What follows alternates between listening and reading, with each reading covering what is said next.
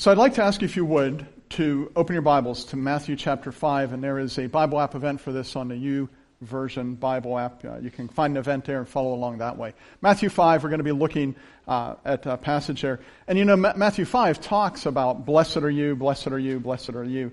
Um, and uh, we're going to be covering that ground this morning. I want to begin, though, by talking to you about something that happened on October 2nd, 2006. Now, when I say that date, you're going to be like, yeah, I don't know what that is. What is that? It's not like 9 11 or something. But if you lived in Lancaster County, and if you were Amish, you would say, yep, that was a bad day.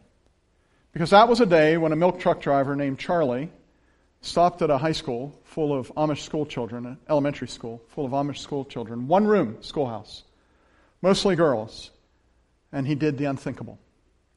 And within moments, five of those little girls were gone. And then after that, others were severely injured. And then Charlie finally ended his own torment. After laying their loved ones to rest, 30 Amish men, women, and children, parents, grandparents, aunts and uncles, family, showed up at the funeral for Charles. And when they were there, they tenderly expressed their sympathy to his widow and family. They gently embraced her and they told her, We forgive him.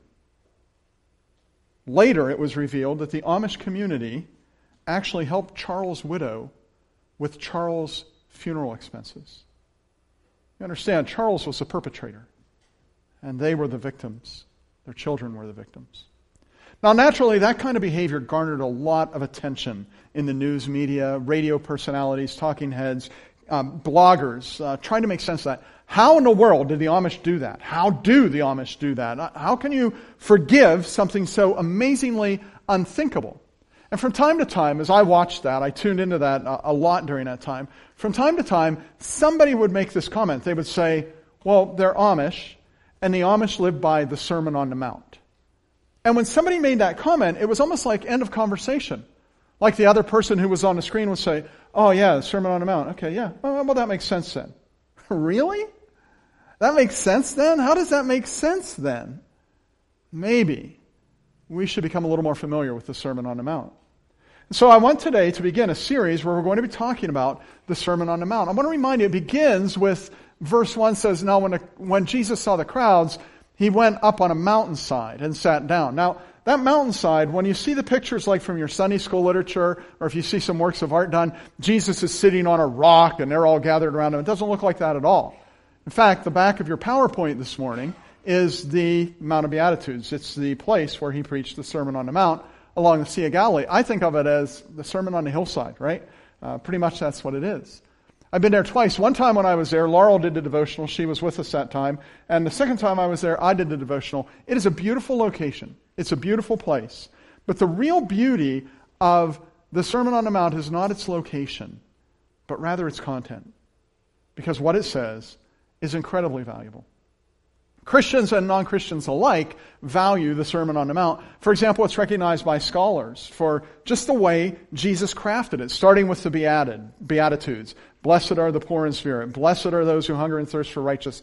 That, starting with that, and then transitioning to the you've heard it said, but I tell you. You've heard it said, but I tell you. You've heard it said, but I tell you. And then going all the way to this is how you should live your life in the kingdom. Whether you're taking a freshman literature class at the University of Pittsburgh, or maybe you're in a Bible college or seminary, there's a possibility, a distinct possibility, that you will study the Sermon on the Mount because it's just valued for the tools that Jesus uses. He uses tools of compare and contrast when he says, You've heard it said you shall not commit adultery, but I tell you, anyone who looks at a woman lustfully has already committed adultery in his heart. Compare and contrast. He uses brilliant aphorisms. An aphorism is a figure of speech that's very short and very meaningful. And so he'll say something like, For where your treasure is, there will your heart be also. And you'll be sitting there like, Whoa, man, he just said that right. I, guess you would say today, in today's parlance, you would say um, he, he was quite tweetable uh, Jesus was in the Sermon on the Mount. Those one liners that are very meaningful. And the poetry, like the, uh, the King James says, consider the lilies of the field. They do not toil, you know, and they do not spin. And it's just so poetic and almost majestic the way he says it. And scholars say there is great mastery in the Sermon on the Mount. Not just scholars, but you see its value in the arts. Um, its influence is all throughout the art world. 50 years ago, there was a musical called Godspell. And if you were around 50 years ago, you know that, man, it was really popular. Not so much today, but everywhere you went, you turned on a radio, you would hear stuff from Godspell. You went to a high school, they're doing Godspell as a play. You went to a college, there's Godspell, they're doing it there. And through the centuries, um, through the centuries, it shows up in the arts all the time. By the way, if you happen to have a script of the music from, or of the musical Godspell, it won't say written by so and so. It will say conceived and directed by so and so. And the reason is that the guy who put it together said, I didn't really write this. It's just Jesus in the Sermon on the Mount. Now, it's a little more than that, but that's how much influence the Sermon on the Mount has and how valuable it is seen in the arts. Listen, there's a lot of other good sermons out there. Peter, when he preached on, on Pentecost, thousands of people were added to their number. That's good preaching right there, right? And then there's Paul when he speaks on Mars Hill. That stands as a model of oratory as he speaks to the Greeks there in Athens. Jonathan Edwards, Sinners in the Hands of an Angry God. There's a local English teacher who, at least in the past, used to have his class read that because it's such an artistic expression. Good sermon. Paris Reidhead, my favorite sermon apart from Sermon on the Mount, is 10 shekels in a shirt. That's a great sermon. But none of those sermons find themselves revered so in the arts as does the Sermon on the Mount. Jesus just, he isn't just at the top of the pile, he is the pile. He owns it with this sermon. It's intensely valuable. And it's valuable because it is a sermon of resistance. If you think of preaching as an art form, then you can say the Sermon on the Mount is, is really resistance art. You know what resistance art is, right? Crosby, Stills, Nash and Young, Four Dead in Ohio. That was art, and it was resistant, resistant art. Or Lynyrd Skynyrd, Don't Mess with the Needle or the Spoon or Any Trip to the Moon. That was resistance art. Twelve Years a Slave by Northrop, Solomon Northrop. Resistance art. Jesus was resisting something. But he wasn't protesting a corrupt government. He wasn't advocating a, a, new economic reform. He wasn't resisting some human oppression. It's bigger than that for Jesus. Jesus was resisting the way the world views life. He's saying, You view life the wrong way. You see reality backwards. You, you have things upside down. Sometimes my wife and I find ourselves working mechanically on something together. Most recently, it was the vacuum cleaner. Something got stuck in there, it got stuck in there in a place where you're going to need a screwdriver, you're going to take it apart. I am always game for that. I love taking things apart. Putting them back together, maybe. But here we are, we're taking it apart, we get it all fixed, and we're putting it back together, and I'm holding the pieces together. I'm on this side, okay, I'll stand this way. I'm on this side of the, of the vacuum cleaner holding the pieces together, and she's on this side of it with the screwdriver. And, and she's trying to put the screw in, and as she's turning the screw, she has to reach around kind of to do it, right? And, and, and you know the rule, right? On tightening and loosening sc- screws lefty, loosey, righty, tighty. It's, just, it's the rule, right? And I'm watching her turn that, and she's turning it lefty loosey. She's trying to put it together. She turn, but remember, she's reaching around, right? So to her, it looks right. And I said, "Honey, you're it's lefty loosey, righty tighty." And she looked at me. She said, "I know that." And and and I said, "Well, you're not doing it." She said, "Yes, I am." No, she wasn't. And it's such an easy mistake. All of us do that. Every mechanic you know still does that sometimes. I see you nodding your head, Bob. We all do that, right? Eh, because when you're looking at something backward, you're bound to struggle to get it right. Well, Jesus says you're doing that with life. Jesus says that we have life all wrong because we're looking at it the wrong way. And when you take apart this Sermon on the Mount, and you will discover some answers to some questions that have long been unanswered in your soul. You can think of these as soul questions that he addresses, things that just kind of gnaw at you or eat at you, and they're universal. Everybody feels these questions, and yet they're deeply personal. And you may even have these questions and you were afraid to ask. Or maybe you had these questions and you just pushed them down so you don't even think about them anymore. Jesus addresses them in the Sermon on the Mount. For example, he addresses this question why can't I find lasting happiness? Why do I struggle so much just to be happy.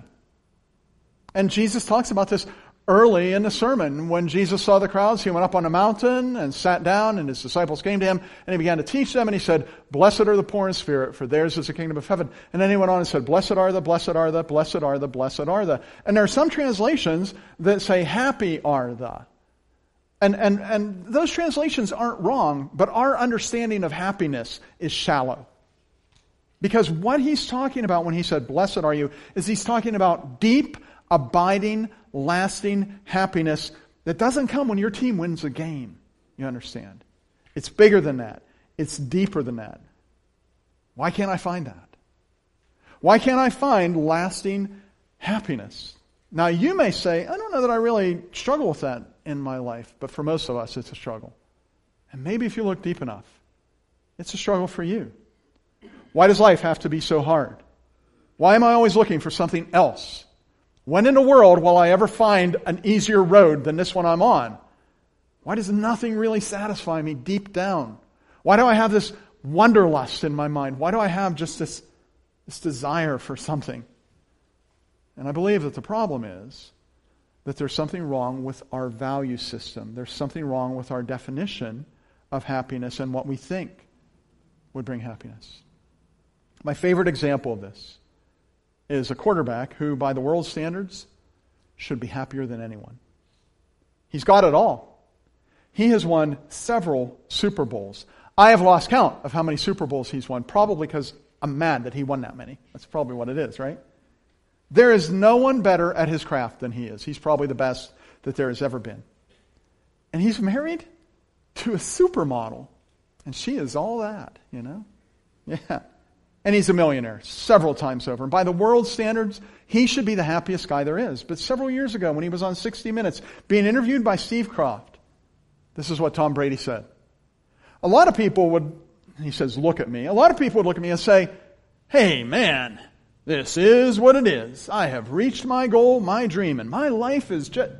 But me, he says, me, I think, God, it's got to be more than this.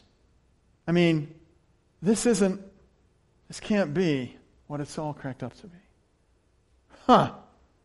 And Kroft replies to him, What's the answer? What a great follow up question, you know? That's why he's on 60 Minutes and I'm not. I wouldn't have thought, What's the answer? You know? Brady replies, I wish I knew. I wish I knew. Now listen to me. I don't say that to criticize Brady.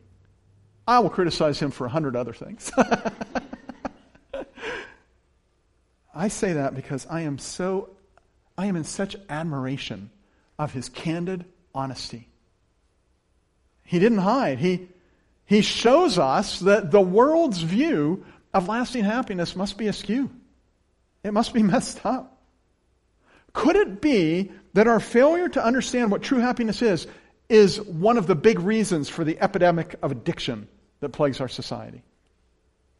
Might it be that the struggle to identify what real joy is is part of the reason for adultery and the disintegration of marriages in our society? I wonder if our misunderstanding of happiness contributes to our depression and anxiety. Why?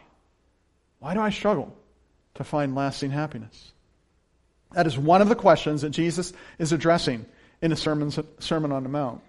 And he is resisting the stock answers. He is not saying that happiness is found in being the popular steady at school.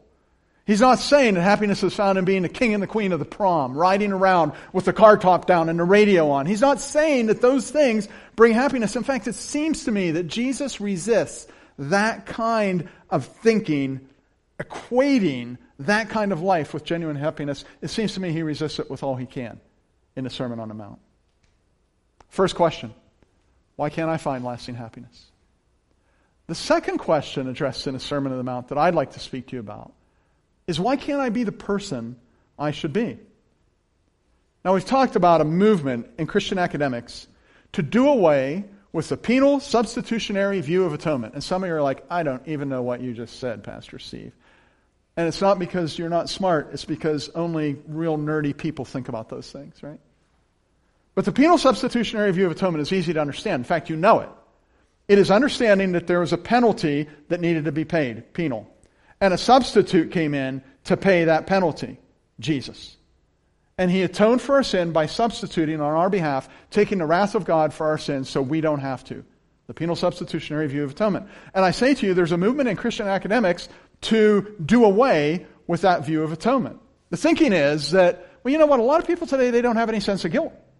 They don't feel like they did anything wrong.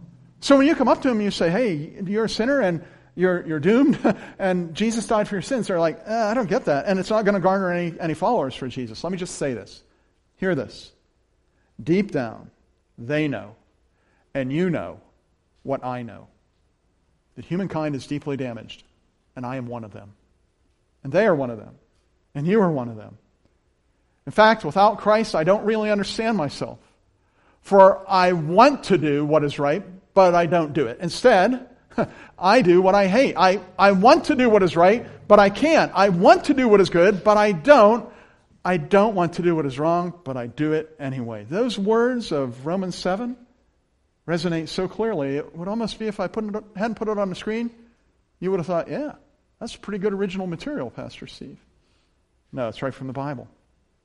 And if you can't admit that, then you probably are struggling with a little bit of self righteousness. And that won't get you anywhere good. But if you do admit that, that you're you're not who you should be, then this question, this question is something you ask. Why? Why can't I be the person I should be? That's the question Jesus is answering in this sermon. There's a third question that he's answering. How can I live above the kingdom of the world?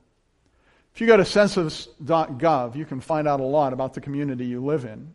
Uh, Clearfield County, for example, I, I went there because I was wondering what level do we live at, you know, as a county. And so I looked on internet. That kind of interests me because it's technologically. 71% of households in Clearfield County have internet. Ha, good. I'm in that group. Yeah, I got the internet in my home. Right? And there, there's another uh, statistic. What's the average commute to work for people in Clearfield County? 25 minutes. Two blocks for me. I'm winning. I'm winning there, right? That's good. Good stuff right there. What's the median household income in Clearfield County? $47,270. Now, as soon as you hear that, then you're beginning to maybe compare. How am I doing there? Am I winning? How am I doing on that financial thing? Am I at that level? Hey, if it's if it's forty-seven thousand two hundred seventy dollars, I want to be at that level. Actually, I want to be above that level. How can I get above that level? Is really important. I'm going to focus on that level, that level, that level, that level, that level. Let me suggest to you there's a whole different level that you should be focusing on instead of that one. And that level is: Have you risen above the level of the kingdom of this world, spiritually speaking? Are you above the level that you would be at had you never encountered Christ? What is your spiritual level?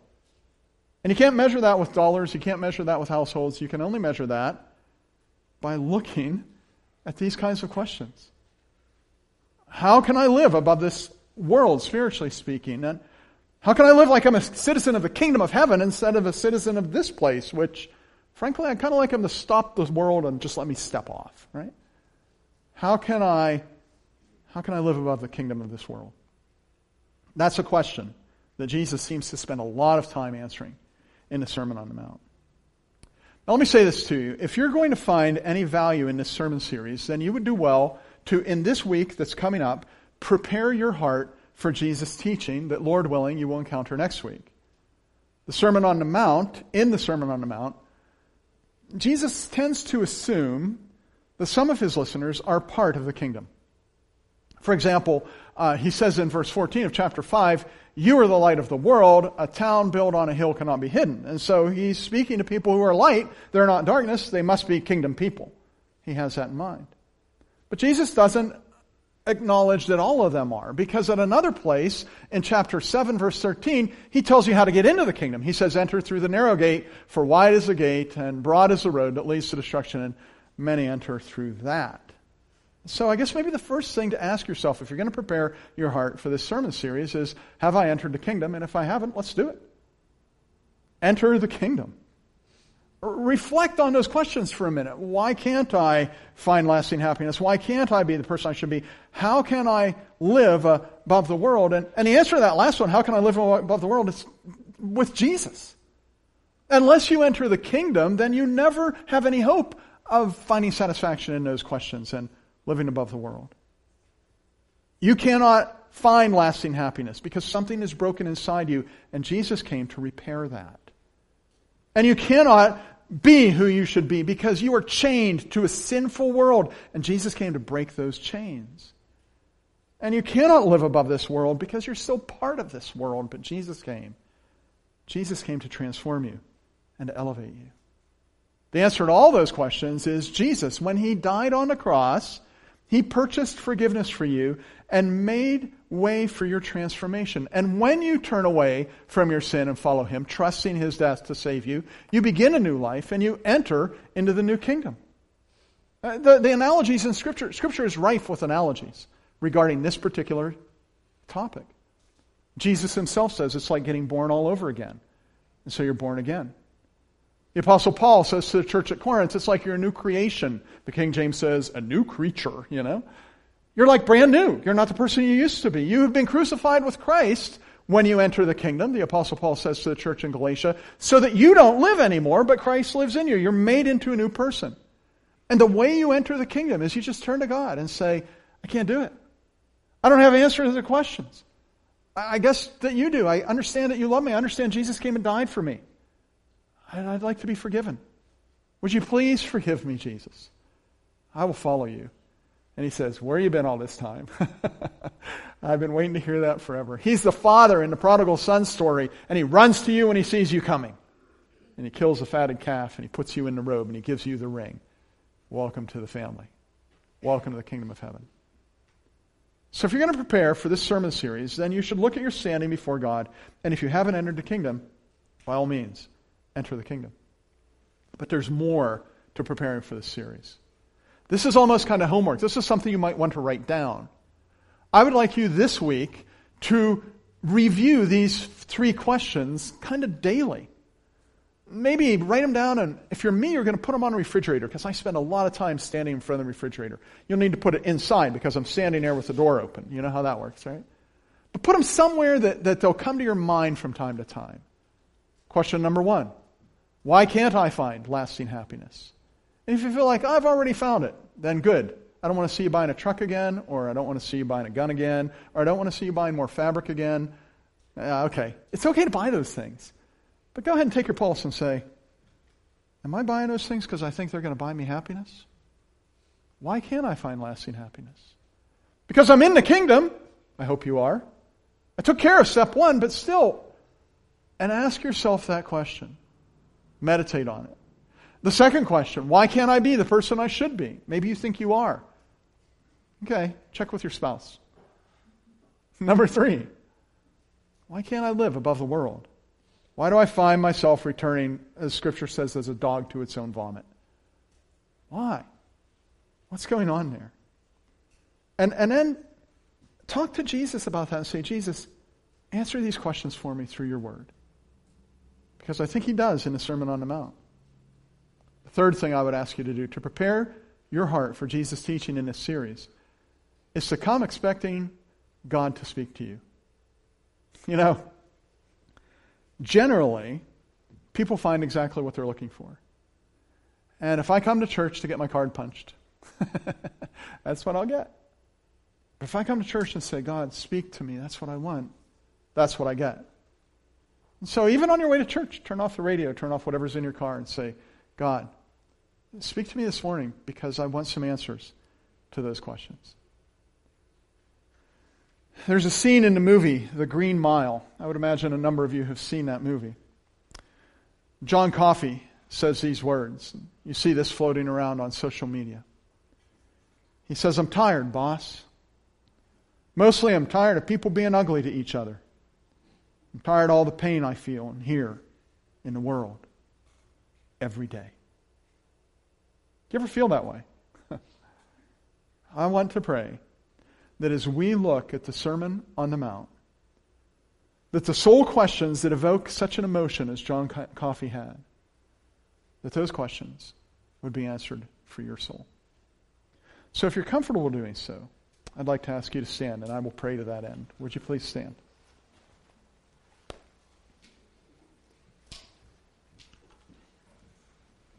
Let's bow our hearts together. Father in heaven, we are so glad that we can be real honest with you.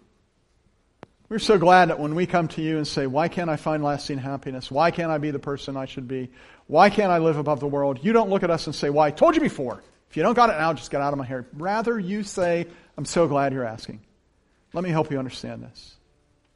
And we really shouldn't uh, kick ourselves or criticize ourselves for not understanding this because it is deep, deep understanding that you are unfolding in the Sermon on the Mount that requires us to understand we are looking at life backwards and you desire to turn us around.